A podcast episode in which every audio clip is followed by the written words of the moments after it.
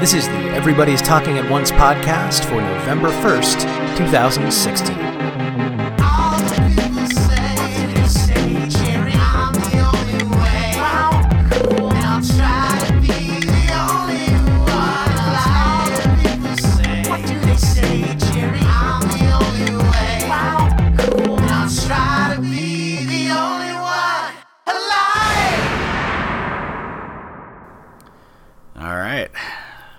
Are. So, After what a year? it's been about a year since uh, since we last did one of these. So, hi everybody. Thank you for being here. Thank you for your patience, uh, your considerable patience. Um, some things have happened uh, in our lives since the last time you heard from us. Uh, I live in New York now, uh, and I'm actually moving to a different place within New York and all that stuff. And I've been traveling the world for the day job and all that kind of stuff. Lucio, you've been doing little things like uh, I believe you have uh, you have two children now rather than one. Yeah, yeah. You know, just just little things, just adding another, you know, creature to the meat. So Yeah, yeah. the great, the great meat. exactly. So, uh, you know, congratulations on that. I've Thank told you, you. this in real life a million times, but I have it on the podcast. So, like, the podcast version of me, this character that I do that I've been working on, has not congratulated the character version of you for the, for adding to the canon. Uh, Is there a, a? new- uh, oh God. Well, that's that's a. I like your segue there. That's a good uh, good way to do it. Well, time time will see who he ends up shipped with, but uh, I don't know. I don't. I don't even know if he's you know if he's cis hetero. I, I don't know what his. Uh, I don't know what he codes as yet. He's still kind of. Well, I think uh, I think it would be socially progressive and important. Like, I think for for balance within the franchise, he has to be something other than. I kind of feel that way too, just because you know my parents were, you know, my parents are um, lesbian, so I feel like you know it, it wouldn't make sense for him to be straight at this point. Like he kind of has to go a different route. So thematically. Thematically. yeah, yeah. I mean, you know, just because I I was straight, so I kind of disrupted that whole thing. So I think we got to get back to, you know, what's what's the core focus here. Hey everybody! So what the fuck are we talking about right now? Uh, here's here's what we're talking about right now. So so what we want to let me let me take one step. Let me actually take like six steps back.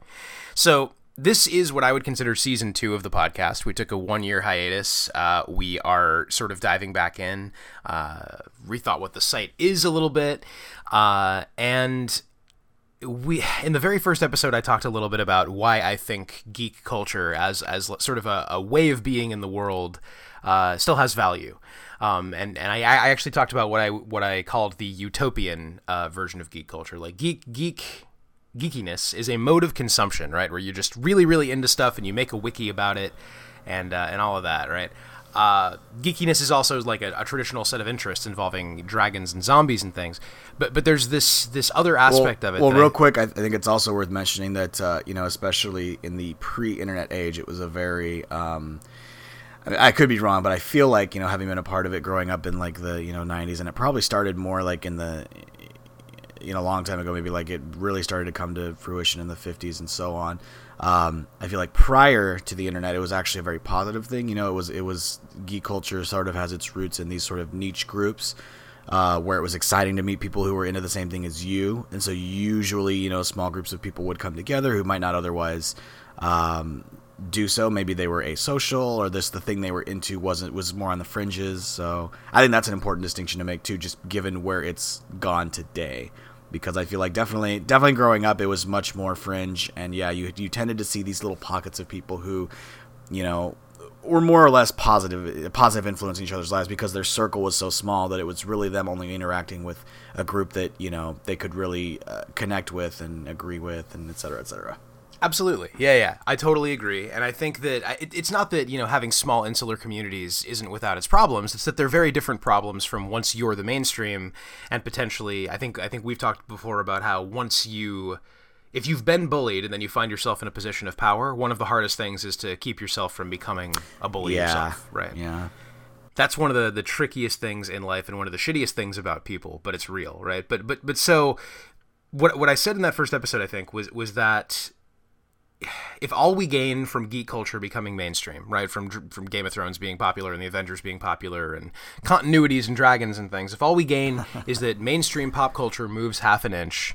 and people who used to be marginalized geeks start acting like, you know, mainstream content producers and consumers, then we've gained very, very little what I hope we can keep some of as geek culture enters the mainstream is some of that sort of open hearted, meeting other weirdos, finding out what you have in common, and, and learning about more weird shit. That ethos. I think that's a lot more valuable than any individual interest or in the sort of, uh, you know, obsessive in and of itself way of consuming media. Uh, that's that's something that is that is actually sort of better than the way that mass media has worked outside of geek circles, and it's something that I hope we can sort of foster and hang on to. This yeah. being a, a while later, uh, you know, since I said that, I think what we're going to talk about today is sort of the state of geekdom. Um, what what is going well, what is going badly, and what is simply confusing to us.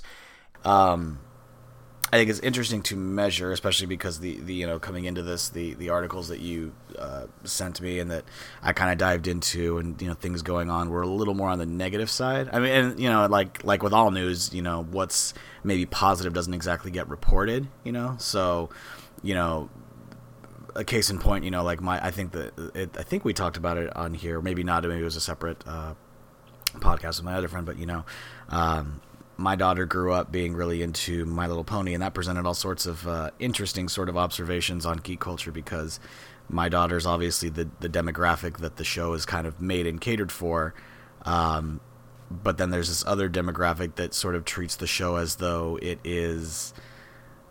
I, I don't know I, I, guess I can say something more because I don't think it was intended to be what it sort of evolved into, but um, that particular group can kind of make the I guess we'll call it the geekdom look a little ugly in some ways. I, I think I saw. And we're here. Here we're talking not exclusively, but but predominantly about the the brony culture around. yeah, yeah, exactly. Um, um, so so in that thing you have like you know the positive and the bad. So you like you were saying, you know, um, the positive is that they they find something to identify with that really kind of creates this sort of culture of uh, you know new friends and you know new people who they they feel like they can connect with but then like you said the the other end of it is that then they sort of become the bullies and anyone who disagrees with the way that they view the media is wrong and should be you know not be a part of that culture as far as they are concerned. And that's sort of what we're I think we're going to get into as far as like um, like let's say the uh, the Steven Universe uh, article that I read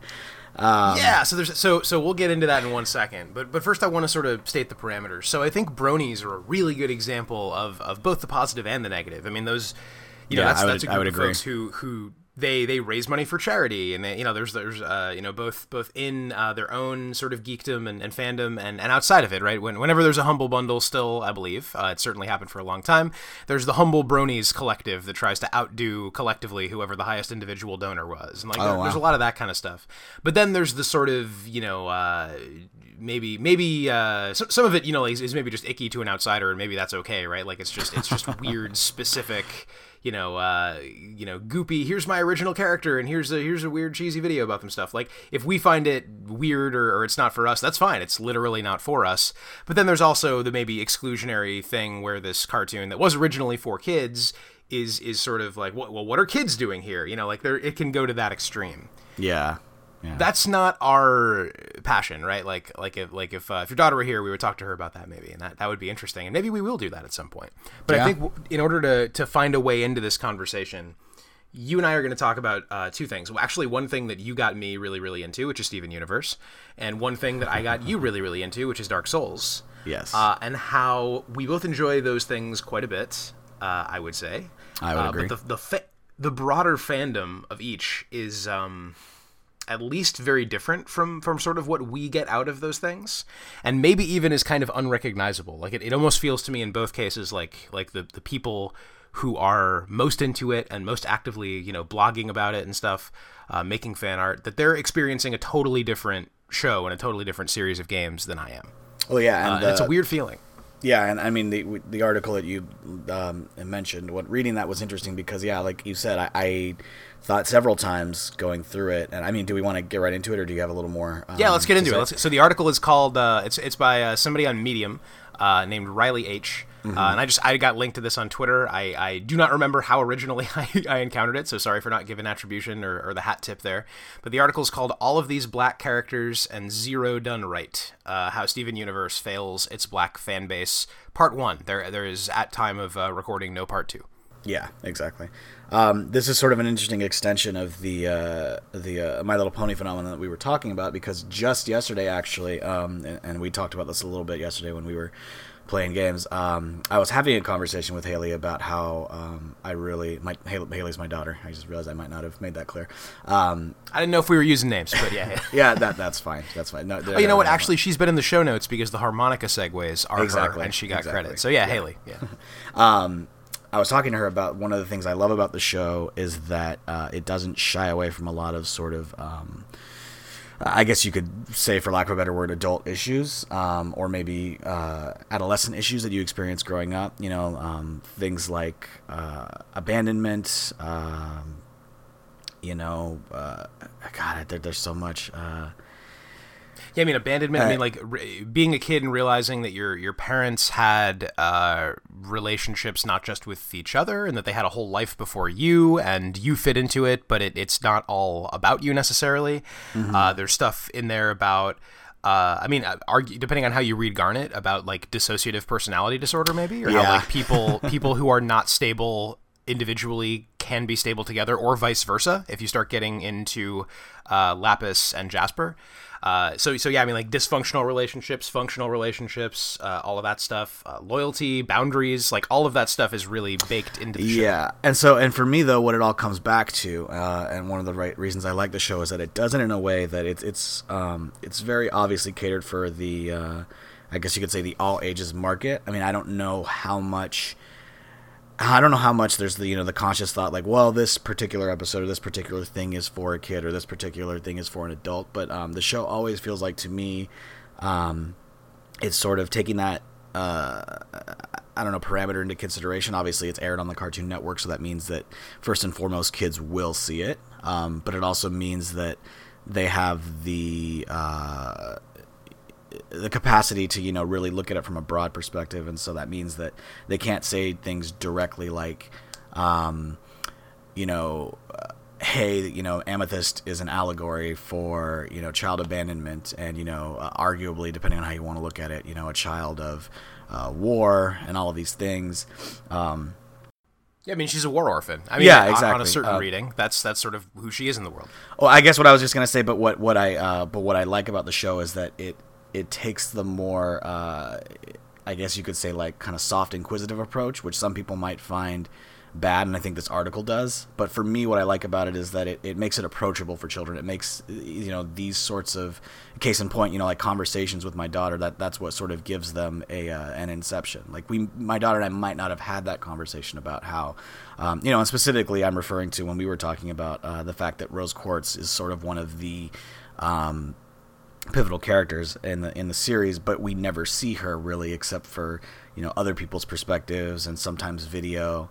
Um, uh, you know, everything is sort of um, third party. All, all, all of the ways that we know her. There's stories told by you know Steven's dad, so we kind of have the unreliable narrator. That we you know the most recent episode was a diary from the what like kind of like faux 1600s type era, um, you know, explorer thing, and uh, and and so all that just to say that. Um, what I was telling her is that I like the fact that you have this character who, for all intents and purposes, is to be revered and admired, and obviously, you know, through the lens of our main character Steven, you know, he really wants to know about her, and then when he does end up learning about her, it's not always the way he pictured it. She's done bad things like, you know, killing someone, the the equivalent of killing someone for these um, alien creatures called gems, uh, which is depicted in the show as being kind of something that even the worst gems never do.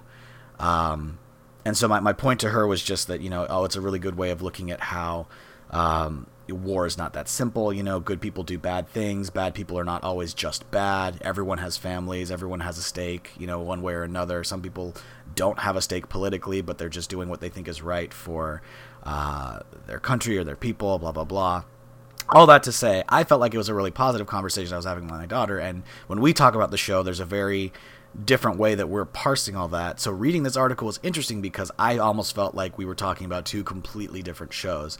Um, I you know when when you read someone's perspective, I think it, it, it behooves you to kind of get into their head because otherwise you're going to end up rolling your eyes a lot. And I mean, it would have been easy to read this article and be really dismissive, but nothing that this person wrote was, uh, for lack of a better word, wrong. But I was just very surprised that they took such umbrage with all of these things that I kind of viewed as being positive, and the, us seeing the same images and the same story, like it got warped into this really crazy bad thing for them. And so, what did you think? Because because and, and I, and I want and I want to ask you th- this because I want to know what you thought because this is an interesting person to read an article by because the second thing that he said he I think it's he says yeah, yeah. I do it's not actually care there's, about there's a subgenre of people on Medium who their profile tells you which pronouns to use, and this Yeah, is one yeah, of those people. It does say Yeah, he, him. So yeah. And and his second parameter for discuss he says, "Do you want to discuss this with me?" His second parameter is, "I do not care about white people's responses to this post at all." And I forgot about that. Yeah. and I yeah, that was a little anyway. So so what did you think? well, it doesn't matter what I think by the author's own uh, parameters. No, it, no, it but, matters what you uh, think. I just don't care. Oh, sure, sure, sure, sure. Yeah, yeah, yeah, yeah, yeah. Right, right, right. And you shouldn't. Um, did you? But okay. Well, so so let me say one thing before we get into the specifics, which I think we need to. Uh, which is, you know, as we're as we're talking about like what geekdom means and how it operates, there's this awful thing people say sometimes when they argue online, where it's just like, well, it's just a show, it's cartoons, like no, you don't code racially or sexually, it's just it's just a thing, you're just projecting, and like nothing means anything, man. All opinions are equal, and that's obviously bullshit. But I think that what geek uh, geek culture or geekiness can sometimes do is make you fly in the other direction, which is to say, like I'm so aware of semiotics that I can tell you definitively what this means in all capital letters. and I think what's Yeah. great about Steven Universe, and this will be this will be important as we talk about Dark Souls as well, is is that they're interesting, just like you say, specifically because they leave that space open for multiple interpretations and a lot of possibilities and discussions to be had. But that isn't really how hardcore fandom operates. Hardcore fandom wants there to be an answer. So, so along those lines, you know, like you say, that uh, Riley H uh, starts the article by stipulating, you know, here's how I here's how I read the well. First of all, stipulating that white people's opinions don't matter, which hey, fair enough. Uh, but but then stipulating that you know, here's how I see the characters as coding along racial lines. Uh, gives there's a little bit of wiggle room there because I guess some people think Pearl codes as white and some people think she codes as Asian, but Yeah. goes on to say that that Am- you know Garnet is definitely black, Bismuth is definitely black, and I think that's part two, and then Amethyst is definitely black, and and so so so first of all, for anybody listening, like let- let's let's just define what we even mean by coding, right? So uh, there's a lot of like Disney villains who are fops who are not sort of canonically gay. They don't have gay relationships, but they certainly code gay, right? The text wants you to. It, it- the text at least heavily implies that they follow along the the stereotypical view of what a gay man ought to be, right? Uh, you know, Ursula from The Little Mermaid is very famously based on on uh, sort of the drag aesthetic, right? And maybe specifically on Divine, I think, or, or some other drag queen. I can't remember which one off the Yeah, top I'm, of my head I'm not sure. So that's a totally valid and actually a very important way of reading media, cartoons especially. Just as an aside, I think of uh, Jafar and Iago as being the sort of uh, Yeah, for sure. oh my god, yes, that's a great example for sure. Yeah. For sure. So, but then what's interesting about so you have to read car- cartoons especially that way, right? The crows in Dumbo or whatever. Like it's not that canonically, Uh, yeah, it's yeah. not that they're they're black in the text in any way. It's that what they're doing with their jive talk, with you know, with white people doing those voices, and, and jive is probably what they would have called it at the time, has an element of blackface, and it's uncomfortable, or at least it should be. The thing about that reading though is is in the same way that you can say you know, you, you should take the position that things mean things and, and that semiotics exist, but once you start saying, and I know exactly what the true meaning is canonically, it's very possible to be subject to confirmation bias. So you you start saying, well, I'm seeing this bad stereotype there, uh, therefore this person must code that or this character must code this certain way and therefore it's terrible because those stereotypes are there it's like but wait you're you know it's it's possible to project it's possible to take the explanation too far and get your own sort of I don't want to say agenda but your own uh, your own hangups all wrapped up in there you know Yeah. uh, so specifically the article we keep saying specifics and it's been 20 minutes and we haven't talked specifics so let's get into it because All right. this is a big topic right we're, we're, Yeah. we're cutting off this hunk of cheese as best we can So the article, uh, first of all, is premised on the idea that the gems, you know, code racially at all, which I, I buy to a certain extent, certainly, right? Like like Garnet Um, has big hips and an afro, uh, but you know, like I, I think Garnet is supposed to code black. Let's let's see if we agree on that before we go any further. Uh, I yeah, I, I would agree with you. Um, I think it. I wouldn't even say falls apart. I think it just differentiates for me because I don't. Um, I don't know that I look at each individual like like so so this this article definitely takes the stance that each and each individual gem and each fusion and you know combination thereof has some sort of uh, racial coding. And I guess for me I, I you know I can't I this would be interesting to ask you know Haley about like I never thought about it in terms of each individual. It's just that certain things stood out to me. So like you know the article asserts that um, Garnet it codes black, and and I would agree with that because she's voiced by Estelle, and she does have a wonderful afro, and you know big hips and a full body, and and I guess to me, I just always you know i- interpreted that as a positive thing because it's you know it, it's a positive depiction. She's you know arguably the most powerful member of the group when they're just the Crystal Gems. Um, she's a sort of de facto leader. You know everyone sort of looks to her approval and wants her to uh, you know um, so so all that to say that you know with the other characters i guess it was just never as apparent to me and maybe the, the article would make the argument that that's sort of bad in and of itself because i'm only coding the obviously black person and not the other uh, gems. I mean amethyst i mean the article also asserts that amethyst codes as black and, and refers even specifically to her african american vernacular which to me was never even that apparent to me. If anything like you said she kind of maybe coded more latina but you know her voice actor is uh, asian. I, I think i want to say maybe even filipino. I, I can't remember but you know there's there's a lot of that stuff. And then this is I, I mean whether or not you think it's a part of the fandom as well because you know when you get into something you want to know all about it including the voice actors and the team involved.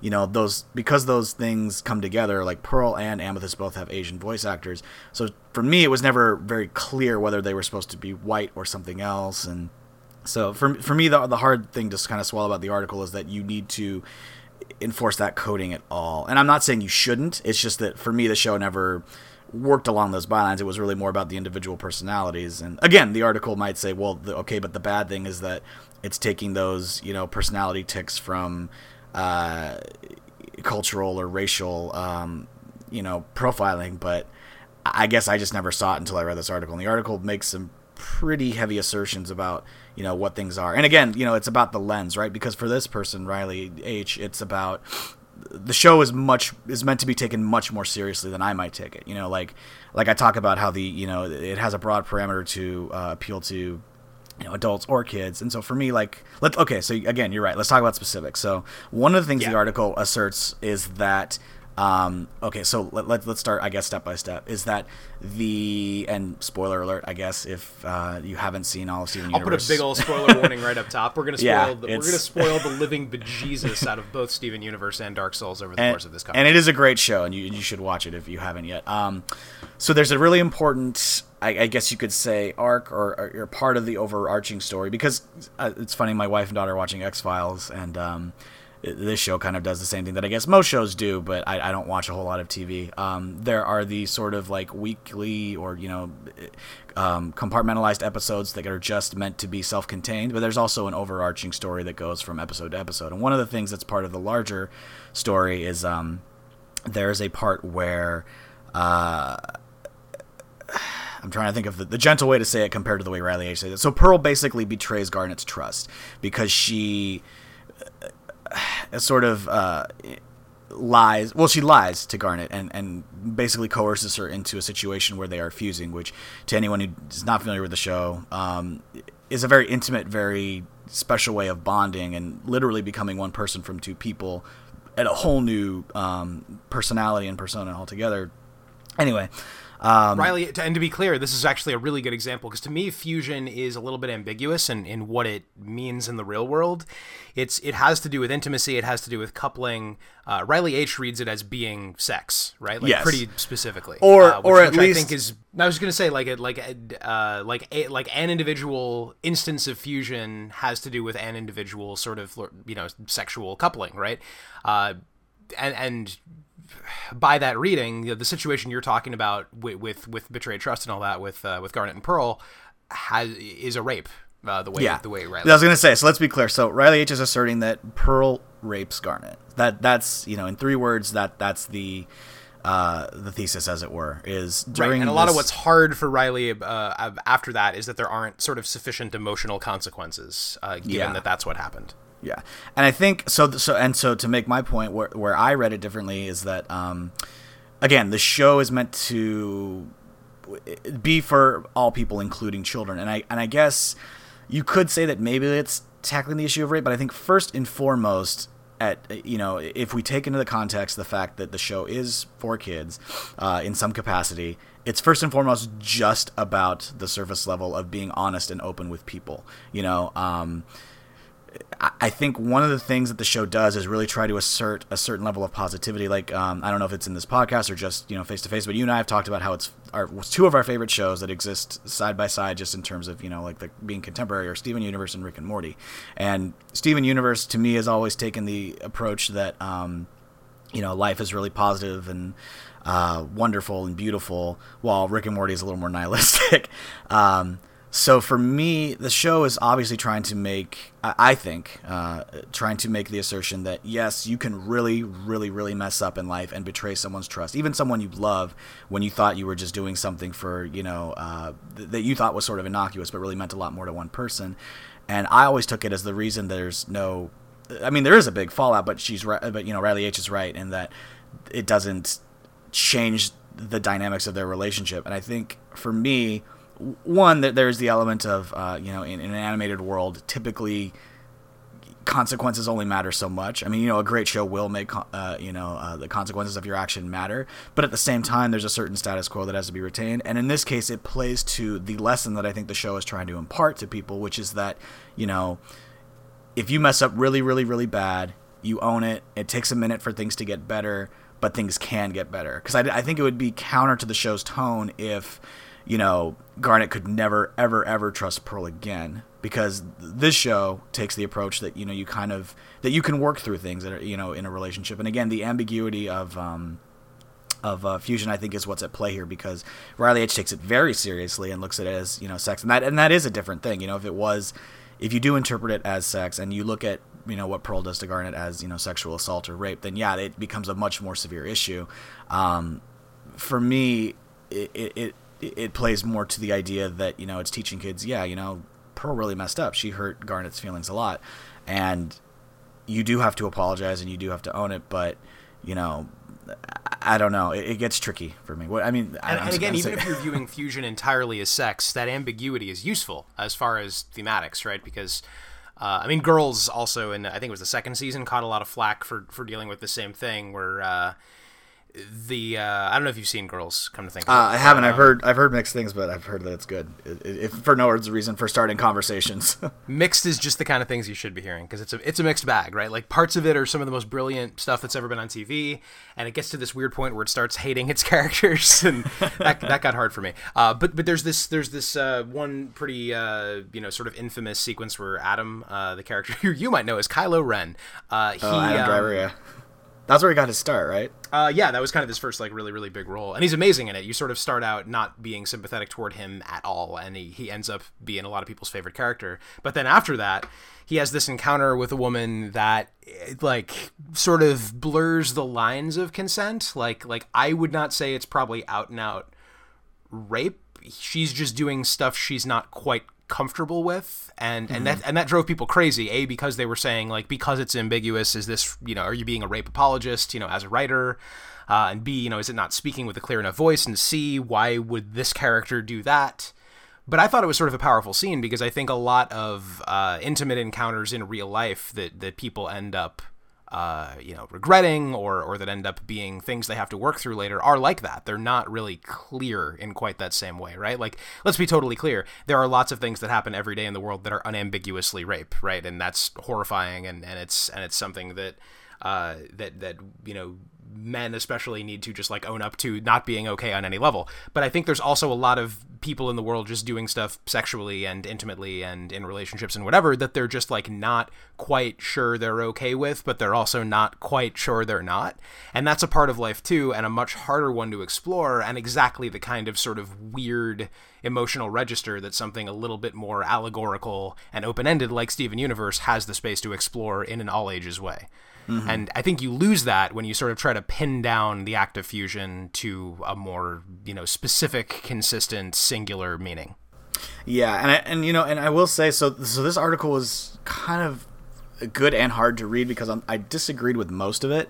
Um, but as I said, I really tried to get into this, you know, uh, reader's head, and it's you know, it sort of made me think, uh, you know, kind of the expression there, but for the grace of God, you know, I was exposed to a lot of the racial stuff, you know, really early on because you know I am black and Mexican, and um, my mother was very, I guess you could say, for lack of a better word, uh, kind of aware of all of this stuff going on, you know, in our culture and in our history, and wanted me to also be aware of it. And I was a pretty serious, kind of sad kid, you know. Like I read the autobiography of Malcolm X when I was like eleven or twelve, and um, I remember that man. I remember was, that being in your yeah, yeah.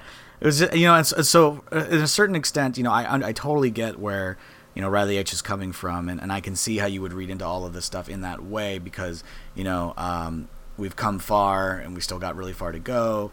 Uh, I don't know if you saw the um, the uh, the speech that was trending for a little while on the I think it was like the BET Awards or something. And young actor, or I think I can't remember his name, but he gave a speech that people really loved. Um, and uh, this is just an aside. I'm, I'm saying it was kind of hard for me to agree with because one of the things is he say, you know, oh, people who say we've come really far, like you're wrong, like we have we've come nowhere, and like, and I felt like that really diminished it. But anyway, so so I'm saying that this to me this kind of reads as sort of that uh, approach. You know, I, I think that there's a lot of uh, validity in the in the observations Riley H makes.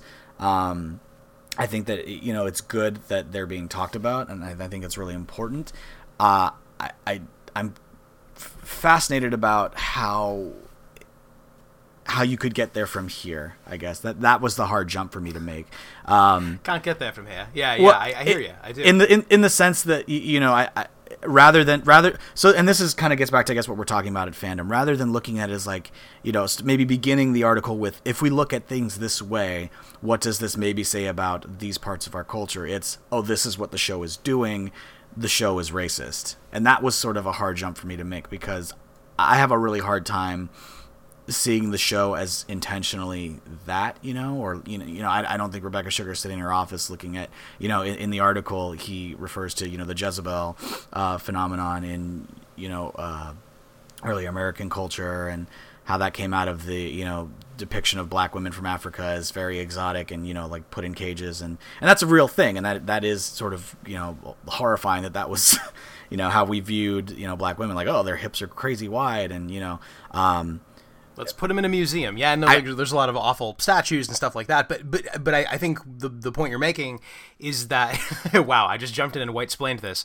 No, no, the point the point I'm making is is I just wanted to say it. It's hard because at some point you can, I guess I mean this is going to sound like an oversimplification and obvious, but like you can't please everybody. Like Garnet needs to be for I, I, think for the purposes of her character design and for the voice actor and for the fun that Rebecca Sugar had in designing her, she has to be overtly black. And uh, let, let's say that because that was sort of the intention I think of her design. And so in a sense you have to play to that a little bit, I would argue. Um, because kids are watching it and you want them to sort of recognize the things that you can make more intentional. Like you know when you like you know one of the, the arguments the article also makes is that uh, pearl's femininity is the core femininity of the show that you know in this world where Steven is one of the few men and most of the characters especially the gem, all of the, the gems as far as we've seen are you know uh, female you know at least in their depiction um, you know to do fusion you have to dance. And so the article is saying that Pearl's femininity, or you know, the quote unquote white femininity, is always you know the purest depiction of femininity in the show. That when um, Garnet and uh, I think it's Amethyst, no, no, no, when Pearl and Amethyst fuse, uh, Pearl is always the feminine sort of dancer, and Amethyst takes the role of the, the masculine dancer. And then the same thing with Garnet. Pearl is the feminine dancer, and Garnet is the masculine dancer. Um, but to me, I mean, I feel like the interchangeable of that, the inter- interchangeability of that, those roles, is what's sort of at the core of Garnet's character because she is a very you know feminine character and she's also a very masculine character, which to me is sort of. I mean, Riley H would probably strongly disagree, but I think that's one of the, the most one of the core characteristics of trying to create a positive uh, portrayal of black women in media. We want to see them as both at the same time, right? And I think Garnet achieves that. But Riley H is arguing that she's only the sort of exotic Jezebel um, portrayal, that, that she's only exotic for the sake of, I guess, being other. And, and I would disagree with that, but I would say that the, the purpose of doing of, of the creating Garnet the way she is is to make it recognizable to children, so that when children, you know, see a really full hipped, you know, and especially girls, when they see like a full hipped, you know, natural hair wearing black woman, they think, oh, that's like Garnet. I love Garnet. That's you know, I mean, like totally. it's about those small connections, and and I think that normalizing it. Yeah, exactly, exactly. So anyway, I talked a lot. Well, so so it's interesting because you were saying that like you know uh, that the article would be a little and, and we're totally not shitting on this this uh, article on medium by the way. Like we're, we're saying we learned a lot from it that it just like it sounds sometimes like it's talking about a show other than the one we're watching and that's fascinating right? You were saying that it would be a little bit uh, easier to sort of swallow whole if it stipulated like hey we're starting with these assumptions and proceeding from there it kind of does do that, just in sort of a weird sideways way. Uh, the first bullet point under "Want to discuss this essay with me?" Know this says, "If you'd like uh, an explanation of why I use the specific coding, ask me privately on Twitter. It is not the purpose of this essay, which is mostly aimed at people closer to my circles in the fandom and fans of color." And that even seemed a little more ambiguous to me. I wasn't quite sure what that meant because I'm a fan of the show and I'm a person of color, so I thought is he I couldn't tell if he was saying that it, it's meant for me, but uh, but I couldn't have disagreed with the article more in a lot of ways. So that dependent clause fucks it up, right? Because it draws this weird equivalency between this this uh, not even really defined, right? It isn't like they're like a group. It's almost name, it's almost but... like it's saying that people of color obviously could never enjoy this show, and and I and that that's bizarre to me. Or, or at least that they're all going to agree about the readings, right? Yeah, and, and, yeah, and so exactly there are man people use the word woke too much these days i think but it's a good word. Uh, enlighten me because i'm i'm a little behind.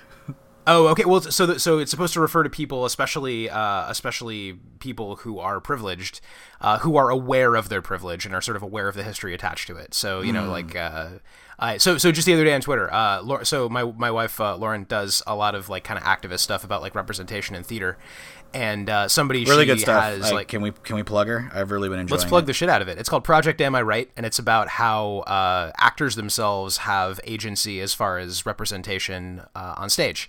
Uh, that you know what you audition for and what discussions you try and have with your fellow actors and with the creative teams, uh, the other side of the table, and all that stuff can affect the way the work comes out and make it a better uh, frankly less cringy than it sometimes is, especially in musical theater, representation of race, of gender, of, of everything, but especially of, of ethnicity and, and, and those kinds of things. Uh, and I would really, I would personally really recommend it because uh, your, Lauren's I, from what I've seen so far, really, really incredible about keeping things so even-handed, but also making really, really great points. She's, you know, I, I, I've really, I've really been enjoying it because she's, she's uh, really wants actors to not feel bad for doing the things they have to do in their career, but just to think. And I think that's such a, an important distinction to make because a lot of what fandom does is it wants to force you to behave and to do a certain thing. And uh, yeah, Lauren Lauren's just out to just get people thinking and talking and, and interacting, right, and, and reconciling. And I, I, think that's a that's a great stance to take. So, so I just really wanted to plug it because I feel like it's a really important. She's a really important voice to have in a, you know, it, it, especially because you know Broadway fandom is a whole and acting fandom is a whole other thing that we could get into. But uh, it, but it but it has a lot of similarities in how people you know relate to each other and how people treat each other. So. Yeah, yeah, yeah, and how and how it's usually like the same sort of uh, two extremes we've been talking about, where some people are very, very militant about there being a way forward, and here are the parts you should definitely never audition for, uh, and then some people are like, well, it doesn't even matter, you know, may the best actor get the job. It does, it's just whatever, you know, anybody can play anything. Jonathan Pryce can play a Vietnamese guy in in uh, in uh, in Miss Saigon, you know, it's, it's totally fine, right? Um, which happened, by the way. Um, I'm looking forward but, to seeing uh, Michael Caine in uh, Fences. Just you know, so you know, in a more enlightened age. Um, when we're really post-racial, that'll happen. Yeah, but I, so so that very long walk, which I'm really glad we plugged Project Am I Right, which I'll link to uh, in the thingy uh, down below the the show notes. The reason I said that was you know a, f- a friend of hers who had worked with her on stuff like that and had acted with her, but it had you know hadn't like come over to the house and hadn't met me and whatever. Uh, I guess saw my Twitter profile and was like, oh, your your husband is white. That must be one woke ass white man. Ooh. so, so what I what I, what I think the the word woke denotes is somebody who is privileged, is aware of their privilege, but it's also like the word I, I, to me anyway seems to have this like very slightly not condescending, but like, very, like slightly sarcastic aspect to it of, of like, well, look at you, you get a cookie for understanding the basics of how race relations work. You know what I mean? Yeah. Uh, so so all that to say, I, I think there's there's an assumption in this essay that anybody who is I don't even I don't even know if the essay does allow for woke white people, right? But but it assumes that anybody who's close Well, doesn't care what white to the people way that he's so. reading the show uh, is automatically going to agree about this stuff. But but okay, so what I was I, I was actually going to make a different point. So if you Okay, are go. if you are woke, right, then w- there are certain images that do evince an entire shitty racial history. Um, Riley talks about this in ter- in uh, the um, the uh, the the person or the fusion or the the body of sardonyx, right? Yeah. That the the white gloves and the super presentational style maybe is a little bit minstrelly, right? Yeah. Like like that actually is one of the more valid points, and we haven't talked about Sugilite yet, but some of that stuff I think is pretty valid too. We can get to that because that was probably the the more valid points that Riley made. Um, Yeah, that, so uh, so there are certain markers that do evoke a whole crazy racial history. Like you get a character who's black or half black or whatever who has white gloves and and is a showman, and you sort of are evoking the entire crazy history of minstrelsy. I Yeah. don't, however, buy that as soon as a character has wide hips and an afro, you're evoking the entire history of exoticism and Jezebel and all that. Like I, I just I don't buy that. You know. Uh, no, I, I would agree. I don't either. Um, it's yeah. So so to be so I guess let's move on to a second point because I, I don't know how much more we can talk about um the the sort of Oh, we can do this thing all day, man. well, we, we've sort of covered the, the rape analogy. So let's move on to a second big point that um, Riley makes, which is in the presentation of, I, I guess you could say the black the, the black woman, uh, the strong black woman as being, uh, to quote, insane, violent, and angry. Uh, versus the, I guess, for lack of a better word, uh, the biracial black woman who is more uh, subdued and classy and uh, so forth. So, uh, to be clear, Garnet. Let, us start with that. With that, the fact that Garnet um, sort of codes as black, I guess, which we both sort of assert that we agree with. Um, when And again, so so I mean, she is voiced by a black woman, right? Yes, So that yeah. she's voiced by a black British woman, and she's and she codes black and has a British accent. So, not that that has to be one to one. That's actually really interesting to me in voice acting. You know that people can do dialects and stuff like that, and how much Mm-hmm. should they is a, a very big topic in the voice actor community. You know, and, and how different is that when it's a show where one person does multiple voices, like Hank Azaria doing Apu. Uh, on The Simpsons Yeah, versus where yeah. everyone does one voice, like Alison Brie uh, doing Diane Nguyen on BoJack Horseman, right, where the Mm-hmm. character is Vietnamese, but it kind of never matters on the show that she's Yeah. Vietnamese. So Actually, I would say that I would say white? that uh, yeah, I would say that uh, she, Diane, and uh, Pearl are sort of an inversion because I listened to Pearl when I first started the show, and I had no idea the voice actor was Asian. Uh, and then I listened to Diane, and she sounded just like you know tons of Asian girls with the, I guess, lack for a better word, like kind of white speaking dialect that I went to school with, and I had no idea that it was oh, it's actually a white woman. So it, it's kind of funny, yeah, because you, you- those it kind of doesn't matter in the voice acting world in a certain sense. Um, again, you know, uh, your wife's uh, blog project, am I right, might have something to say about that, but. Um, We were actually talking about this just the other night, and there's a great article that I'll link to about um, the history of. Uh, I mean, and it's a good article because it's like, is this blackface? Is this yellowface? I don't know. Um, you know that that really you only get act voice actors of color when you have showrunners of color. Um, the, the sort of the most the clearest example being the Boondocks, which is voiced with people who I, as a white dude who had never seen Friday, you know, uh, until relatively late in life, like I didn't know who the, I didn't know who the fuck John Witherspoon was, right? Like, I, but but it's an amazing voice cast, and I've seen those films since. It was like a really cool gateway drug for me. But Yeah. that doesn't that doesn't happen in shows with with white showrunners usually, you know. Yeah, yeah, typically. Um, Typically, typically, yeah. And, and and by the way, for the record, as long as we're talking about uh, the ethnicities of voice actors, the uh, actress who does uh, who does Amethyst uh, is named uh, I think Michaela Dietz, and she I'm probably pronouncing that super wrong, but in, in any case, she's South Korean. Okay, Uh, there you so, go. There you go, okay. So yeah, so so Amethyst gets really interesting as far as her identity, and I think that's maybe the point you were going to go into. So yeah, so Or were you so going to talk I- about the fusions? Yeah, exactly, because we wanted to just kind of have a second point to jump off of. So, um, when Garnet fuses with Amethyst, they create uh, the being uh, Sugilite, and Sugilite is voiced by Nicki Minaj, who most people know best for being on the cover of uh, the Anaconda single, and um, right, right. and uh, and it, it's interesting because I, I would think it'd be I I thought it was Nicki Minaj, but one of the things the show didn't do, and the article doesn't mention it. I'm not saying this is t- to dismantle the article's argument, but it just it was fascinating to me. Is Nicki Minaj just talks? There, there's no like you know I could.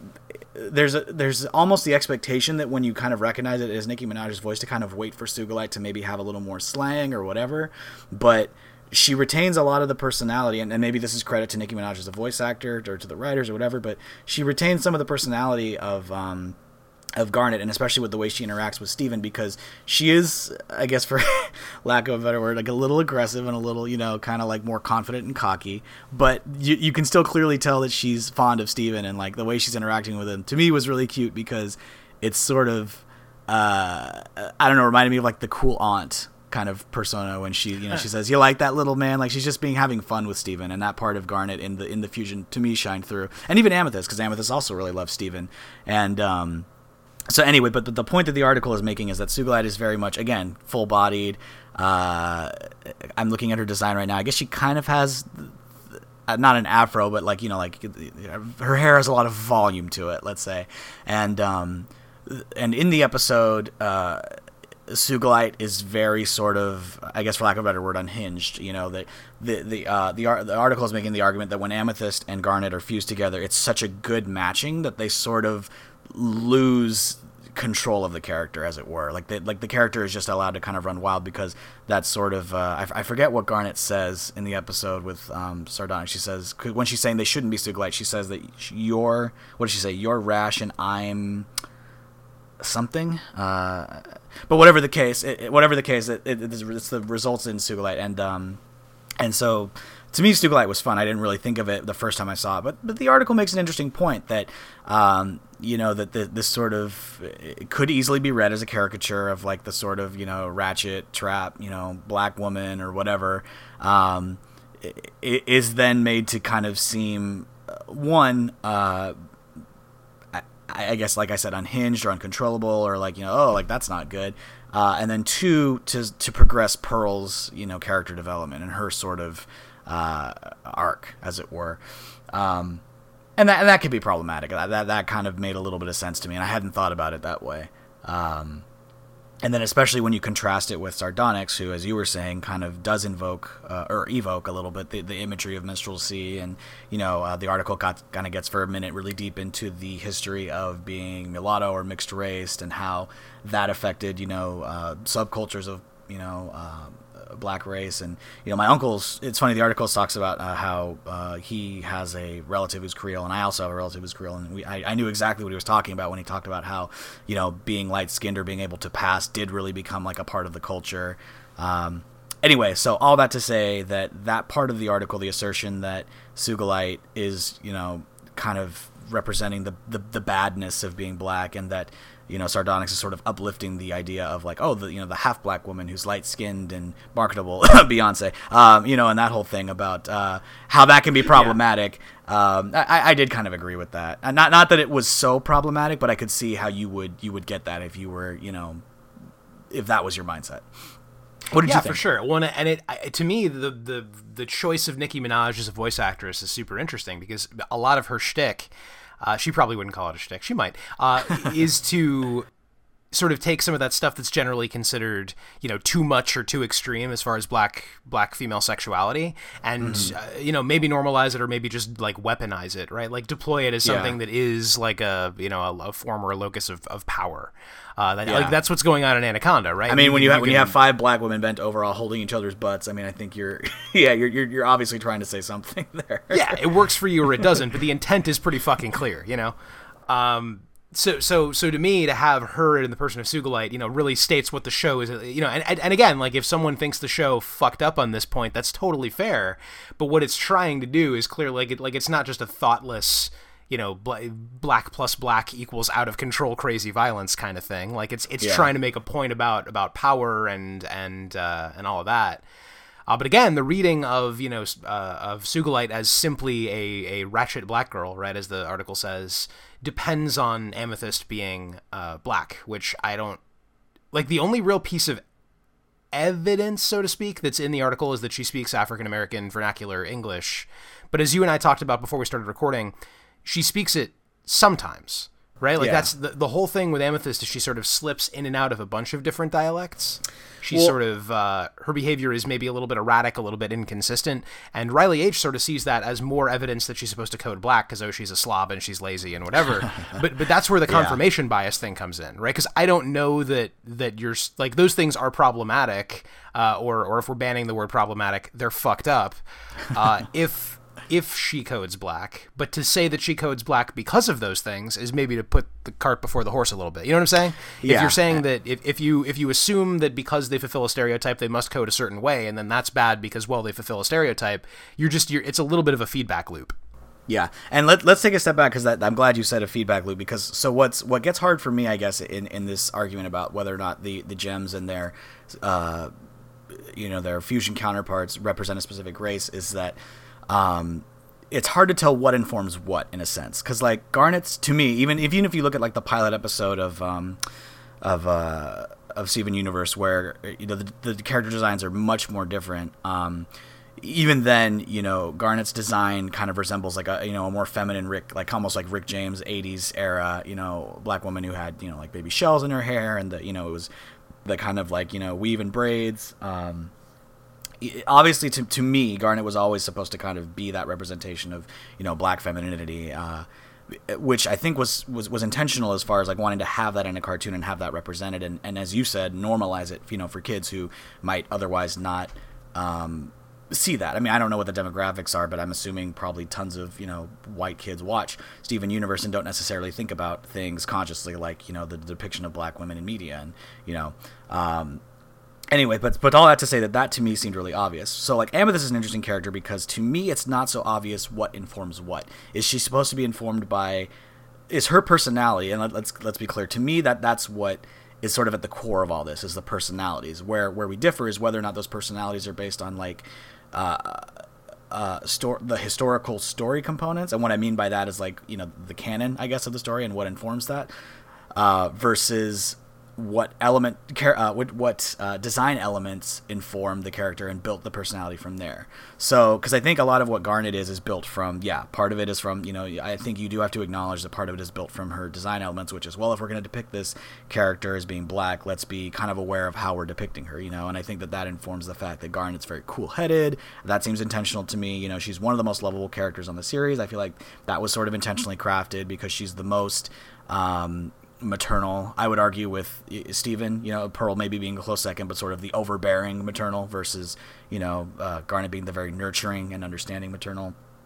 And in Amethyst's case, uh, you know, there's the argument that she speaks in African American vernacular English, blah, blah, blah. But I think that for me, I always saw Amethyst as character first. You know, she behaves the way she behaves and speaks the way she behaves because she's the youngest gem, and her fascination with Earth a lot of it comes from just seeing the culture. A lot of so to me, she's sort of a mirror of the sort of contemporary modern culture, which is to me, you know, like what's popular is black slang, and you know, um, I guess for lack of a better word, like you black, you know, kind of like uh, kind of humor, you know, like the reason uh, she behaves that way is because she sort of quote unquote thinks it's cool. Amethyst is sort of the representation of the younger girl who just, you know, grows up in this sort of interesting place. It actually, Amethyst kind of reminds me of um, my mother, Javanka. You know, she was born in Panama um, and lived there until she was, I want to say almost like a, like a teenager, like maybe 11 or 12.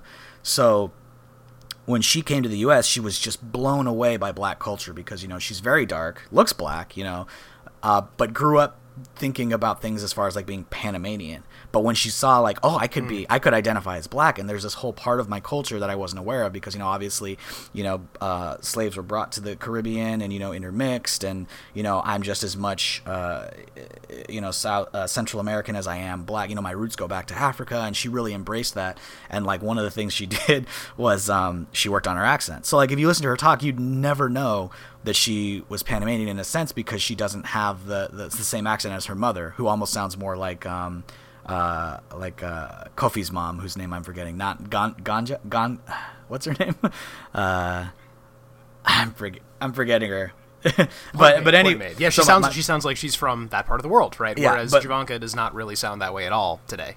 Yeah, exactly. And so my point is that you know Javanka, if you take her like at that age as sort of you know being a parallel of Amethyst, like she just embraced the culture and became a part of it. And that's how I always, saw Amethyst is that she she's like that because not necessarily because of her quote unquote race coding, but because in terms of just keeping the character consistent, she's just fascinated by everything new. She's the only one that eats because she likes human culture, kind of the way Rose liked human culture. It's just like I just want to enjoy this stuff. It's fun, you know.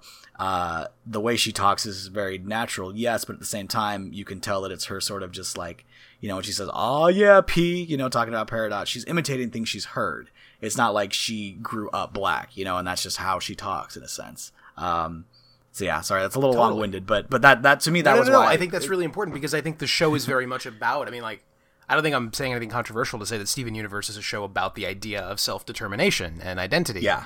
Yeah. Uh, I mean, again, since we're just spoiling everything, like a bit, the Crystal Gems. Uh, like exist as an organization, as a team, as a family, uh, specifically because they saw in in living on Earth the opportunity to decide for themselves what they should be in life. Whereas in, in the Gem home world, everybody is sort of born with a predetermined purpose, and it's sort of rigid in terms of of socialization right? So like the idea of of carving out your own identity is is baked into the show. And i mean we haven't talked about this yet but garnet is is a representation of a hybrid identity. Like that's one of the main things about her character is that on homeworld gems only fuse with their own kind and wh- whereas garnet is a ruby and a sapphire right with sort of a, Yeah. a, a battle gem and a, a precognitive you know advisor gem or something like that right and that mm-hmm. that she is sort of the balance of those two extreme personalities and that you know like like it does not shy away from the idea that that this is sort of miscegenation as far as you know homeworld is concerned right Yeah, like she is yeah. she is in a sense mixed race and she is in a sense uh, you know, like like all of those things are in there, but I don't know that any one of them is the whole of how you're supposed to read it. I think it's exploring all those ideas of of identity being complicated. Yeah, and I think that the, the fusion argument falls apart a little bit there because you just reminded me. Yeah, Garnet is the combination of Ruby and um, and uh, Sapphire. uh, Sapphire, and I I don't I don't to me Ruby doesn't necessarily code black, and uh, Sapphire doesn't necessarily code anything. So I, I don't I think the argument falls apart a little bit because you, you couldn't say that this plus this equals black because I, I never there's no thing there really. Like as you know and, and I, I think the show really tries to play with uh with sort of uh, picking the right voice actor as it were because to me Nicki Minaj kind of made sense because you know you have this woman whose voice sounds the way it does you know Estelle and then you also have the voice actor for Amethyst whose voice sounds the way it does and then Nicki Minaj is for what you know whether they was intentional or not to me it seemed like a really cool combination of the two. The same way that like with just most recently with Smoky Quartz, what the the voice actor they chose is really great because you can hear that sort of raspy Amethyst, but you can also hear that sort of goofy Steven. So I, I feel like maybe race informed a little bit, of, you know, that I don't know which came first. Like, oh, Nicki Minaj as the, you know, let, let's if Nicki Minaj is going to voice this character, let's design a character that sort of is reminiscent of her. Or you know, hey, we designed this character. Huh, this is interesting. Who would be, you know, whose voice would match this? Oh, it kind of reminds me of like Nicki Minaj. Like, you know what I mean? Like it's hard, like uh, like without Yeah. knowing which came first, it's sort of interesting to think about what that informs because like i said to me it, seems just in listening to the voices that the voice the uh, the voice actors are chosen very intentionally to sort of resemble both characters at any given time because there are times where Definitely. Smoky Quartz sounded a lot like Pearl and there were times where Smoky Quartz sounded just like Steven and I, and I don't think that was an accident Right, totally. And I mean, like, if you're, a lot of the fusions are voiced by uh, singers or performers of some kind, and, and that fact is downplayed. I mean, the first one you Opal's the first one you see, I believe, right? If you don't count Yeah. Garnet. Yeah. Uh, and she's voiced by Aimee Mann, right? So, so in this reading, like you could say, I mean, like again in Riley's reading, I suppose that would be white plus black equals the erasure of black or something like that. But, but, but I, I don't, I don't know that that's what the show is arguing in any sense, and I don't know that the text kind of bears that out in terms of how Opal plays. You know? Yeah, yeah. Well, and Opal we've seen the least of, and and again, so you know, we're talking. We got to remember too, like, and this is something that fandom is interesting about what fandom does because they get mad about to bring it back a little bit. You know, decisions that are made.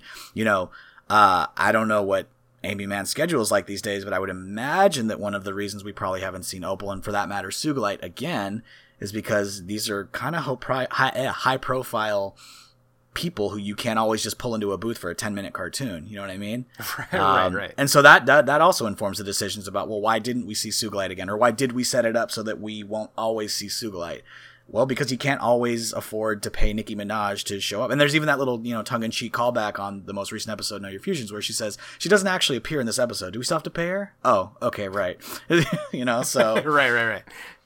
Yeah, and that's and that's not just in the. I mean, like, you know, like uh, Yellow Diamond was Patti LuPone, who is, uh, you know, who is a, a big, big old Broadway performer. And all Oh, that, shit, and she I didn't know that. either. yeah, that's that is Patti motherfucking LuPone. Um, it was actually really cute watching Rebecca Sugar's uh, Twitter that night, where she was like, "You have no idea. This is this is Mrs. Lovett and Sweeney Todd. This is Evita. Do you have any idea, people?" You know, it was great. Um, but uh, yeah, so okay, so this brings us back to the whole fandom thing, and there's been sort of an elephant in the room to my mind throughout this conversation. By the way, this has become a two-parter, I think, pretty clearly. I think we haven't Yeah, gotten I- to the Dark I- Souls stuff at all, and we've been going for an hour. So Yeah. let's let's let's make that happen. But let's finish up the Steven Universe conversation by talking about the other thing that's in the news, because this is this is sort of important. So recently, uh, there was a storyboard artist named Lauren Zook who tweeted out sort of an unused uh, panel that that you know, depending on how you were reading it, uh, maybe showed uh, Lapis Lazuli and Peridot flirting, right, or sort of implied that they were they were a couple in some way. And this, I guess, is a long-running uh, ship, a, a long-running uh, idea about what coupling, you know, could or should be like on the show, uh, referred to generally as Lapidot. Uh, there's also an Amidot uh, fandom.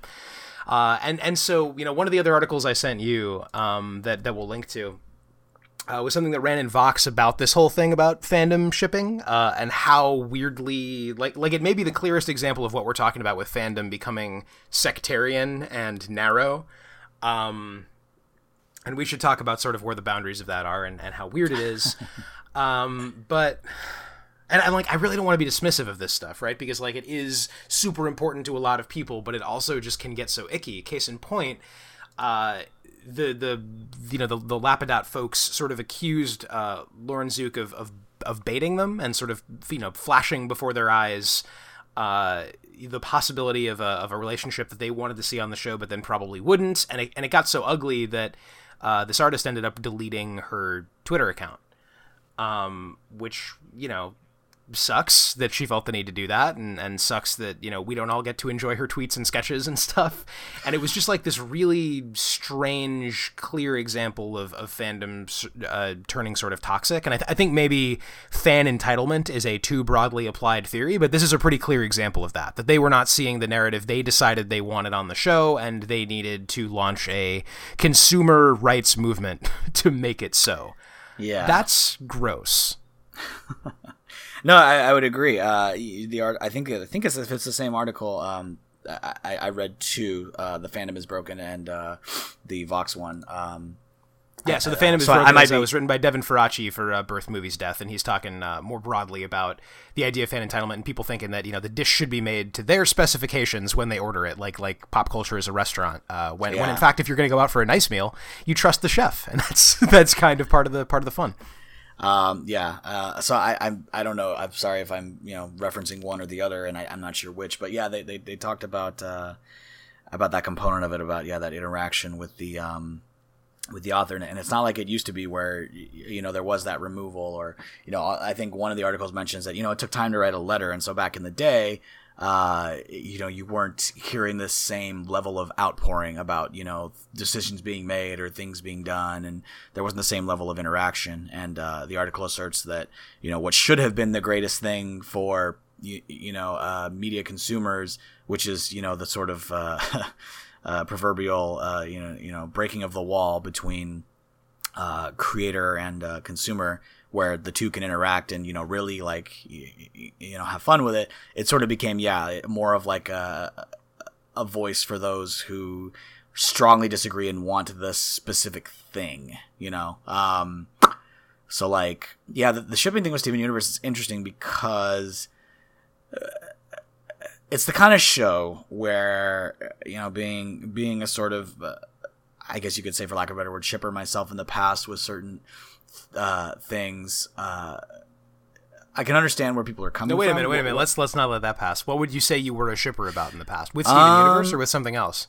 No, with other things. With Steven, I mean, so as I've gotten so okay. Um, I, I know this is a rabbit hole, but I think it's probably an important one because again, yeah. I don't want it to be that we're just sniping this whole way of being in the world from the outside. We're both nerds, right? Yeah. So I'm so, trying to think. So, so I, am just trying to? to think of how to carefully phrase this because I don't want it to sound like I'm saying because it's gonna it's gonna sound like I'm saying, oh well, I'm beyond that now. So so I used to take, I, I guess. Um, so I'm totally open to the possibility that the whole reason this is weird to us is that we're old. So we'll, we, yeah, will maybe get so, to that. But okay, so so as I've evolved, I guess as an artist, for lack of a better word, uh, you know, I, I play music. I, I kind of fancy myself something of an occasional writer.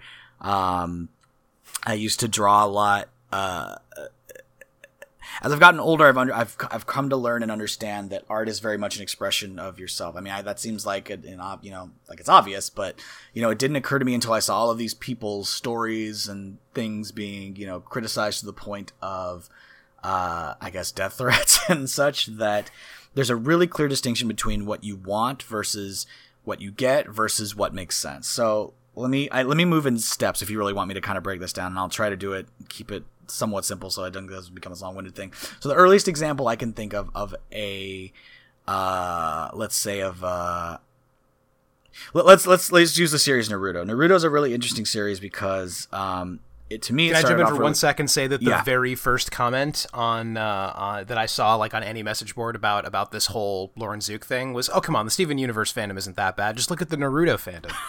yeah. So. Uh, so to me, uh, Naruto started off really strong as far as you know a, a series being about outcasts, and uh, you know obviously it followed the typical shonen um, archetype that had been laid out before it, as far as like Dragon Ball and stuff. But it, had a few little ticks that to me made it stand out, like you know uh, the fact that the primary character wasn't immediately the strongest, like you know the typical shonen sort of. Uh, I guess uh, God, uh, story layout is you know your your central character is the strongest at the beginning, then meets someone who is stronger and realizes oh there's this whole other world, and then gradually becomes stronger. But at some point they're always the strongest until they encounter the next challenge. What was really cool to me about Naruto when it started was that you know the primary character was the weakest. Um, was sort of a you know a, a, scrub. He he couldn't keep up with all of these other people around him, both you know peers and adults who were just so much better, and he wanted to be better. Uh, and the series, you can see it naturally growing that way. And, and anyway, all that just to say that the second part goes completely off the rails, and it becomes about wizards and uh, they don't say that, but it is. It's not about witches anymore. Uh, anyway, um, all so of this I, stuff. I, I, should stipulate that I don't know shit about Naruto. So you don't I'm, need I'm, to. You don't need to okay. for me to get to my point. I was just sort of kind of providing the fact that I started off liking the series, and one of the things that I did get invested in was who this character, because we're watching him grow, and he does have romantic interests, is going to end up with. I, I did become invested in that, and this, and if you've to people who are familiar with the series, there's two characters who were kind of in the front running. One who kind of he was on who this girl he really liked from the beginning who was always super cold and mean to him but over time became you know grew to respect him and view him as a friend um, versus this other girl who always had admired him but he didn't really know existed and any anyway all that just to say that i was invested in in shipping the characters that made the most sense. So as the series went on and on and on, to me it became clear that there's a character he should end up with as far as like where you're going and what kind of story you seem to be wanting to tell. But then once it goes off the rails, I was kind of like it was hard to be invested and I wanted him to end up with this character, uh, but he didn't. And to me it was a weakness of the series, but I never felt compelled to like participate in the sort of outcry that resulted from that because people were literally when the series ended and he ended up with whoever he ended up with there, you know, there was a little epilogue. Um, people were pissed, and that was really kind of hilarious to me because to me, I had already kind of dismissed the show, like uh, or the the comic, I should say, because that's where it started. It's like, eh, you know, it, it, it's whatever at this point. Like, you know, what this what the what the comic started as is not necessarily where it ended up, and it, it's not necessarily a well told story because it has to be written every week, and you know, so much of the comic I don't even remember just because it's just goes off the rails in terms of what it's doing and you know there's another character which is a whole other conversation entirely that's supposed to be sympathetic but he's just a total asshole and if you man if you want to talk like you know, sort of quote unquote like rape apologist. Like there's this character who's just the worst to everyone around him and is redeemed in the end, but it, it, it makes no sense. And anyway, um, getting back to what we're talking about, yeah, he didn't end up with whoever, and that was fine. Um, and then the second thing is, I recently read, and this is referenced in the articles about fandom. I recently read Harry Potter with my daughter and finished the whole series. Um, not being a part of the hype, I can say pretty confidently that J.K. Rowling, she's she's okay. You know, people would probably decry me, and I've gotten into arguments with this with people because they did read it during the hype, and they're like, "Oh no, she's a blah blah blah." She's fine. She's okay. She's not amazing. You know, I think I don't I don't think I need to make my case. I think that her experiment after Harry Potter makes its case for it. Which, if you're not familiar with it, just you know a brief uh, a brief explanation. She released a book that she did. She used a pseudonym because she didn't want to coast off of her Harry Potter. She wanted to, you know, her Harry Potter fam- uh, fame. She wanted to just kind of start fresh. And the book was lukewarm received. It sold maybe like a thousand copies, and people were like, "Yeah, this book's okay."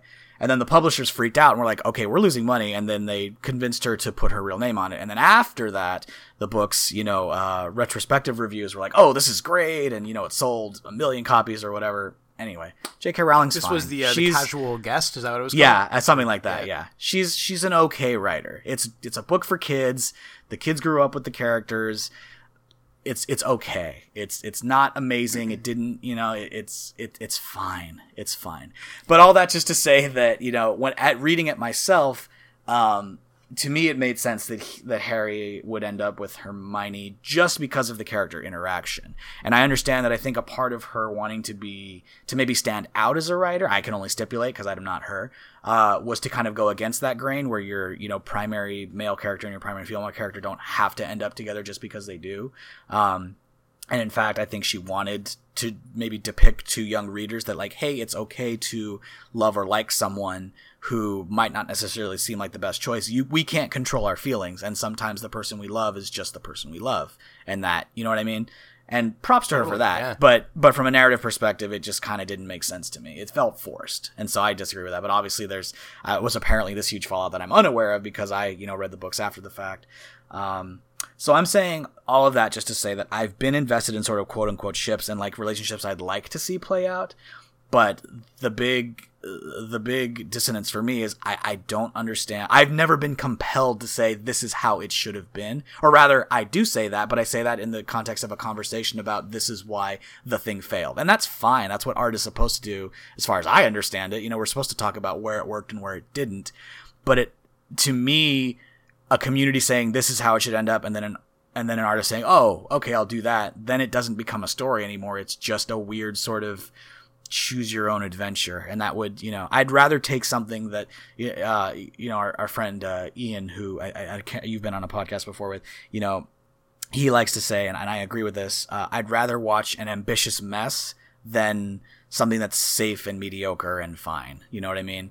And so Totally. And the corollary to that is I'd rather watch something that uh, confidently goes in directions that I think are, are bonkers than something that is sort of catering to me. You know, like everyone Yeah, deserves to exactly. be pandered to, and I don't know that there's anything wrong with that, but I feel like uh, I think it might have been Film Crit Hulk who said that sort of we consume all media like it's porn now.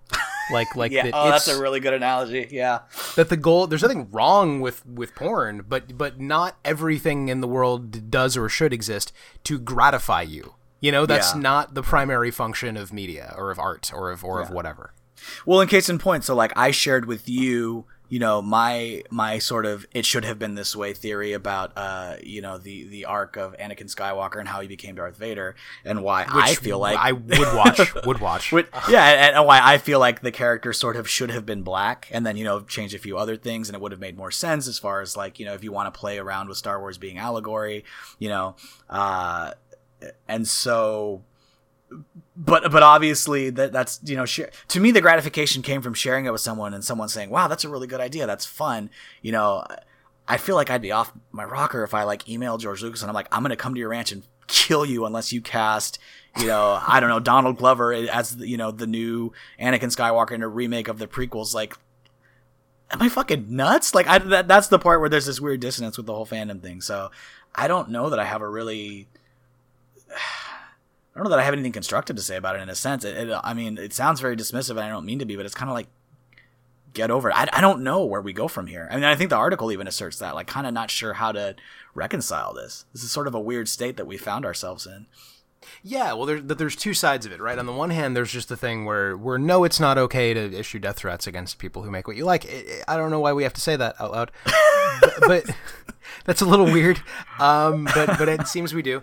Then the other side of it is the idea of again of wanting to have everything cooked to your specifications. Um, Devin Faraci in the fandom is broken article talks about talking to a younger uh, Captain America fan who says that what she really wants out of those stories is just to see Steve Rogers, you know, get what he wants and be happy.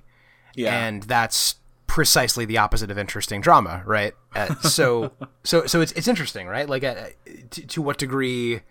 I mean, th- this is a you know tale as old as time, right? To what degree is is a is a, an artist's aim uh, or goal or responsibility to, to give the people what they want, and to what to, to what degree is you know is a is a great artist or whatever gonna give people something they didn't know they wanted. Yeah. Um, I, I, think the latter certainly is always more exciting to me, but it seems like we've got more and more people, uh, or, or maybe just more, you know, maybe just louder people. Maybe they've just become louder, who who really do want to have their their media be in service of them, and yeah, like you say, I don't really know where we go from there, but I do think that gives us a really good segue or a really good place to to stop till the next time when we talk about Dark Souls because that's yeah. definitely a series that people loved for being weird and stubborn and and arguably broken in a whole bunch of interesting. oh no, it's ways. it's super broken in a bunch of great ways. Yeah. Yeah, and that's what's great about it. And and over the course of the series, it's become less broken, uh, more functional, uh, more indulgent to its fans, and uh, still great. Let's be clear, but arguably less interesting because of the affordances it's made. So it's it's maybe uh, the right way to talk about you know where where we're at. You would say less interesting, really? You mean I'm, I'm, I'm just curious what you mean like you mean mechanically or you just mean uh the, the whole the whole uh the whole thing. What I'm talking about is Souls fatigue. Um, so I was talking to uh, our friend Fuzz about this. So Fuzz and I, I will say, uh, one of the games we love more than anything is the very can I, first. Can Zelda. I can I be can I be in that group now too? Because I love that game. Okay, that's true. Oh, we played. Yeah, yeah, we played that when we were. We yeah, played yeah, it together. Okay, so that, you're that in was, the club. That was why I decided to approach Dark Souls again, and you were totally Shit, right. that's true. It's the same game for the, in a lot of ways. I wrote a piece forever ago about how they are in fact the same game, and why the, I realize now why I was so afraid of The Legend of Zelda when I was a kid. but um, even I just heard the music, and I would just have to leave the room when my dad was playing. So I was just like, ah, the scary game. Uh, but but anyway, um, yeah. So you're definitely in the club now. Um, but and by the way, I got over it, and I we played we we played the whole first game with me sitting on his lap. He was mostly playing, and, and then I remember when A Link to the Past came out, it was pretty much me pulling the strings, and it felt felt damn good. But anyway, um, uh, so so f- you know we, we love that game more than more than uh, life itself. I think. um, I don't know about that. It's a great game, right? And, and what's great, great, about game. it is that it is we love it more than air and water and oxygen. It's it's it's a great game specifically because it's weird and it had to sort of figure out how to give you this grand adventure without being able to convey the kind of stuff that a modern Zelda or most modern games would would clearly spell out for you how stuff works and where stuff is and, and things like that. When you encounter it, you you know a lot of people are just it's you are going to decide it's not for them or it's too unyielding or whatever and they're going to go away. But if you get into it, it's going to be like life changingly lovely the first Dark Souls is like that for me. Um, you know, like I the first time I played it, I was very convinced that that people were just like that, that it wasn't for me. That I was that it, that it like there was something interesting going on, but I wasn't going to see it through because it was just a little bit too punishing. Um, I rented it for the Xbox and I got I think as far as the lower Undead Burg, and I got mauled by those zombie dogs, and I was like, yeah, fuck this, I'm done. Uh, and uh, or maybe I got to the Capra Demon, I don't know. Um, and I went back and I got you know super super into it, and I think uh, a lot of people uh, a lot of people have this story where they they dropped off and then came back and then became devotees of the series. Uh, Yahtzee, the zero punctuation guy, definitely definitely had that moment. I didn't realize that that had happened to you. I thought I was the only one that had happened to, because I because that, no, that's that, what that happened definitely to me. happened to me. and at this point, I've played. Uh, I've still never played uh, Demon Souls, which I know makes me a casual um, by anyone. uh, filthy, you know, real filthy fan standards. I no filthy, filthy casual. I don't have a PS3, and Sony won't. You know. anyway, uh, so they, uh, you know, I've, I've played all the others multiple times though, including Bloodborne.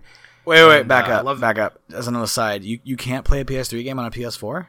No, Oh my god. Okay, keep going. I'm, I'll save that. For There's later. no backwards compatibility. There's some that they have Oh remastered for the PS4, uh, God of War 3, uh, Last of Us, a few others, but you no, they're, the PS4 is not backwards compatible with PS3 games. Okay. The only uh, the only console maker that did backwards compatibility for real this generation was Nintendo, I believe. yeah, no, I know, but but it's only one. I. I Yeah, it's Anyway, crazy. Well, I, and I guess there are Xbox th- like slowly the Xbox One is becoming able to play uh, 360 games, but it's it's Yeah. not across the board. It's not it's not like the Wii U where you can just pop any Wii game into it and it plays. You know. Um, Anyway, so okay, so that was a very long walk, but the the, the point I was uh, I believe making was so Fuzz and I were talking about. Uh, Zelda fatigue, right, which is a very real thing, like diminishing returns, where Z- and, and, and Ego Raptors, Scott of course, talked about this very, very uh, eloquently. What were we saying? it's got bomb bowling. Got bomb bowling. bomb bowl. Yeah. Anyway. uh, Barber. so I we both love that video, and I think I've linked to it a bunch of times. Um, and he should really put out another one. Damn it. Um, Yeah. I think fun. actually that one came out the morning I did uh, a podcast. I think when I was talking to the guys who made a, a, liz- a Wizard's Lizard. Um, and we Ah. like stopped recording to watch it and then came back, uh, or or watched it right after or something. But anyway, uh, so Zelda fatigue is real. Um, and part of it is that the design of the games has gotten kind of stale. Uh, it looks like they're actually trying to address that pretty directly with uh, Breath of the Wild, the new one. Um, they've they've talked a lot about trying to capture the magic of the first Zelda. They've talked a lot about open uh, openness, open worlds, things like that. But a lot of the um, fatigue or a lot of the diminishing returns with Zelda, Fuzz and I tend to think, has more to do with just already knowing how all of the tools work. You know, like you know there's going to be a bow and a boomerang and bombs and whatever. And because that stuff's not weird anymore and there's nothing to figure out, it just it can't ever be as interesting or as confusing or as scary or as weird or as good as as the first one or the first couple of ones all of that to say, boy, that was a long digression. But the Soul series is going through something really similar, uh, where when you when you play the first game, and you know, you know, like, well, what the fuck is humanity, and what does that do, and why is souls my only, why are souls my only currency? What the fuck is an Estus flask? Uh, how do any of these weapon upgrades work? Uh, why am I why am I sometimes a crispy zombie and sometimes not? And then, like, Yeah. what's that number in the corner and shit like that? That sort of they, they they have not done that much or they haven't made it their primary goal to keep that sense of wonder and discovery in the later games in the series. It's sort of piggybacked on the on the expectation that you already know about all that stuff and then given you new stuff to do within that framework. Dark Souls 2 and 3 I'm talking about. Bloodborne actually um, took an interesting approach, which is it, it had a lot of the same stuff, but it just called it by different names and made it work just differently enough that you did have to relearn or unlearn certain things. Uh, just little things like how there's no shields. Um, so you have to be a lot like your shield is a gun basically. You can parry with your gun, but you can never block.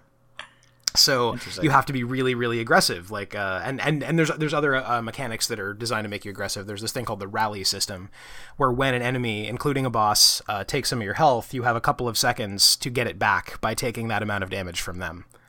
Um, so you're encouraged to be more aggressive than you probably should be. Uh, and it's great because it feels desperate and, and fast and, and it's you know it's awesome. But these are all sort of theme and variation things, right? Like they're they're ways of making it feel fresh or like prolonging the inevitable. It's not the same thing as something being new, you know. And this is why I'm excited to see like I you know whatever new Souls they make, I'll play. Let me be totally just upfront about that, Well- right? But I'm really excited to see From Software make something different because there's Yeah. no way to sort of like n- not only is it probably impossible to bottle that lightning twice and and make something that just hits you the way that that that does the first time you experience it but I don't know that that's been their priority even. I don't know that they're trying to create that feeling that that wall that you crash into the first time you play a Souls game in later ones. And and maybe they're right not to do that. But it but Well, I would- something maybe gets I'm sure, I know. I think we're trying to wrap up a little bit, but I, I would just posit this question because this is a whole other different discussion. But where does that become a matter of, you know, uh, brand recognition versus something different? Like if you if you if you make if you start off with a new Dark Souls game and you're making it so different, is it still Dark Souls if there are things that are unrecognizable, but also fun and like, you know, encourage that sense of exploration and newness? Or has it now become something different and well, it's not Dark Souls, you know? I think that's probably where the yeah, line I mean gets that's that's tricky. super interesting, right? From a brand recognition perspective, it's it's almost two different questions, right? Like, what does someone need uh, to to purchase a, a product with the Dark Souls logo on it and not feel like they've been cheated as a consumer, right? And like, or like, something I think or like even lot, with how- the, oh yeah, no, finish. no, I was just going to say with everything from games to podcasts, like when every single object we interact with in daily life is either a product or an advertisement for one, it, you know, it just it gets it starts to feel a little bit oppressive um, to me, right? And like to, to me, what's cool about uh, like indie games and weird stuff on on itch.io and stuff is is that you can just take a shot in the dark and say, oh, okay, I'm giving someone some money for something they made, but my relationship for them, I, I feel this way with Cube World too, right? We bought Cube World way back when it was in alpha, and it hasn't really been updated since. Yeah. Uh, and it will be eventually, I, I think. I believe in my heart. Um, but I, I still feel like we've already gotten our, our 20, 20 euros or 20 bucks or whatever it was worth of fun. Cube World 2030. Yeah, some, something like that. And, and, and like, I, in a weird way, I appreciate that our interaction with, with Wollay and his wife, you know, the creators of the game, is not one of like a, a company and a customer. They're not in the customer service business. They're just making a thing. And if you want to pay to help them develop it and try it out, then you can. And like that more casual, messy stuff, I think is important. You know, like something gets lost when everything has to go through 27 layers of corporate branding, and you've got to think about brand recognition when you can't just make a thing. Mm-hmm. And yeah, I mean, like Dark Souls may be in the same trap as Zelda, where if it didn't have a guy in a green pointy hat and a tunic, and, and it didn't have bombs and whatever, then it, it wouldn't be Zelda. You know, even if it captured the spirit that you were looking for. Yeah, Dark I mean, Souls that's- that's what I was thinking, like, what if- corner with Estus flasks and things? But I think that is a corner it's painted itself into. I don't think that's good. You know? I was thinking the opposite might be fun. Like, what if you the newest Zelda game was not advertised as a Zelda game? Like, what if uh, and what if they kind of played on the uh, some? I guess you could say like the tropes of the older games, or maybe like less recognizable aspects of the game. Like, what if you, what if Nintendo was like, oh, we're releasing this game and it's called Island or something, and it's about this uh, brown haired, and the brown hair is important, uh, brown haired young man who wakes up on a beach and has no idea who he is or where he came from or what he's doing here and you're gradually exploring the island and finding tools and like let's say it takes like 20 hours. I hate measuring games in terms of hours but let's say like halfway into the game you find uh let's see think of something like recognizable but not too recognizable. Like halfway through the game you find um a flute somewhere on this island. And then it's gradually revealed to actually be a link who was like sailing somewhere or something like that but it doesn't start off that way i think that's That would, I mean, if they could pull that off, that would be. I mean, like do But- like a PT thing where it's like, holy shit, I'm playing a Kojima game, like you know, like a, or uh, you know, where where you slowly realize the thing that you're actually experiencing. If Nintendo could really like, it's a new intellectual property, and it was a covert Zelda game, that would be incredible. yeah and i said brown hair because at one point i think link in the design did have brown hair at least for certain games but that would make him less recognizable than you know like a uh, blonde hair or whatever Yeah. Current, anyway uh, current the current design, which is like Twink Link, which I say that you know with with uh, with all you know, I have no issue Whoa, with the design man. whatsoever. But uh, that is, he, he's become very Twinky the last couple of games, so that's, that's, that's okay. I have zero problem with it. It's just definitely been because he, he, you know, he was kind of this short, squat, you know, like, like he was very childlike in the drawings for the first, uh, the first Zelda, and then he was supposed to have grown up for the second one, and then Link to the Past, you know, the comics. I think that's where he had brown hair, right? The first like three, maybe. I, uh, I, I Yeah. have them right over here. I could go check. They're reprinting Super Mario Adventures, by the way, right? So hopefully, a Link to the Link to the Oh, Past boy. comics will be next because they're great. Um, but yeah, no, I totally hear you. Like, there's a point where brand recognition is a trap, and that that shouldn't even be a, a you know, like duh, like duh. Of course, when when the brand comes before whatever creative vision you have, of course that's going to get weird.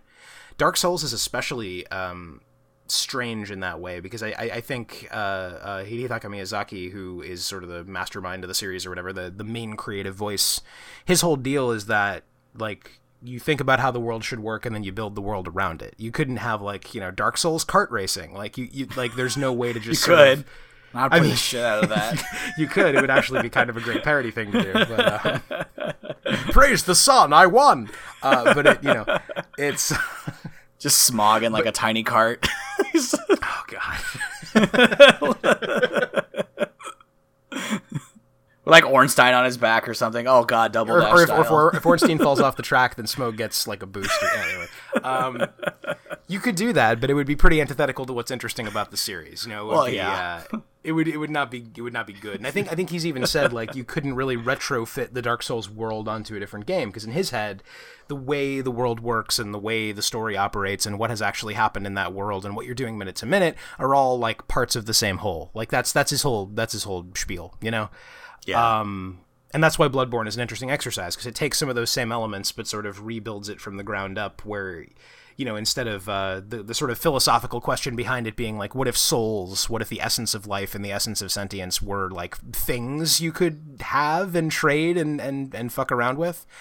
It's it's like what if what if like our, our destiny and our and our culture and our our sentience were actually in our physical blood and our being and our flesh and like what if what if the body and the soul weren't really separable? Like what would that do to a society?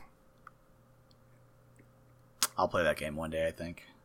it's great. It's great. Like i i borrowed a friend's ps4 to play it and then when i heard there was dlc i'm like fuck it i'm buying a ps4 like i yeah. Uh, yeah I, I went ahead and did that. Well we'll leave it there for now. Uh, happy to be back. Uh, this has been the everybody's talking at once podcast. Uh, lucio closing words Uh, we'll try to do this more frequently. yeah, that's. I mean, definitely more frequently than than a year. Uh, that's definitely Yeah. going to happen. You may have noticed we're posting more. Uh, or I, I've been posting a couple more uh, more articles. We're talking about some some current games that are coming out recently. Uh, you know, and things like that, and very timely. And I wrote about Pokemon Go even, right? Or is or is that already not timely anymore? I don't know if, we're, if that's if the zeitgeist has passed on that one. People Um, still love that game. I think. I mean, it's going to be an interesting experiment to kind of see where that goes because I, I, our friends, uh, we have one friend who's a game developer, and we have one friend who just likes to analyze the, I guess you could say, the societal trends of gaming. Um, and they were kind of trying to figure out if this is something that's going to be long standing or if it'll be more like a flash in the pan. Because I could see it going both ways. I, I don't, I don't know. Yeah, I mean, the, Niantic, the developer, is is doing their best to make sure it's a flash in the pan because they're really not supporting it the way they probably should. It's still buggy, and they haven't added trading, and they got rid of the tracking feature they built, and then shut down the third-party ones, and then put in another new one that isn't as good. I don't. Anyway, it's it's a weird uh. situation with Pokemon Go, but we'll, we'll And an eye on Nintendo, and Nintendo has no stake in it, right? Like, they, I mean, as far They as pretty much just farmed it out, and it was actually really funny to watch their stock double, and then see people realize that Nintendo didn't make the game, and see the stock go back down like pretty immediately. It's a it's a weird thing. Anyway, exciting times, lots of stuff to talk about. Um, so so uh, you know, you're, if if you're hearing this uh, soon after release, probably you're already subscribed, and thank you for it. Uh, but do feel free to subscribe using iTunes, Stitcher, uh, Podbay is still a thing. I checked. Uh, we're now Google Play. We're officially in the Google Play Store uh, as Oh, of, wow. uh, as of that becoming a thing. Yeah, they have podcasts now. Uh, they clearly are still figuring because it's like music slash podcast or whatever. But anyway, I'll link uh, in the thing. Uh, also, if you uh, if you are a member of an extremely serious fandom, uh, what you can do is ship this podcast with another podcast. Uh, and for every day that those two podcasts don't end up in a canonical relationship, uh, you will receive uh, another episode of the hypothetical podcast that doesn't exist that is in your head. Do you, do you think there's someone who knows who we are in our circle who maybe like we're just casual friends with who ships us? I'm actually. I, hmm. That Possible. never occurred to me. Just people That's who might hear the context of our relationship and how long we've known each other might ship us. My Google alerts are turned up pretty high, so I think like if there was a DeviantArt section for it, I would probably know. But but uh, oh no, not not that extreme. I just meant someone. Yeah, that's what I meant. It's just in someone's mind. Like it's not impossible. Hey, if you ship us, let us know. We're genuinely genuinely curious. Um, so send us send us a purple prose we can't unimagine, please. Um, oh god. We can't unread. Or uh, if you're uh, if you're a little bit less you know uh, less uh, committed to that particular rabbit hole, you can always just find everything we do at etao.wordpress.com. Thank you guys so much. Thank you.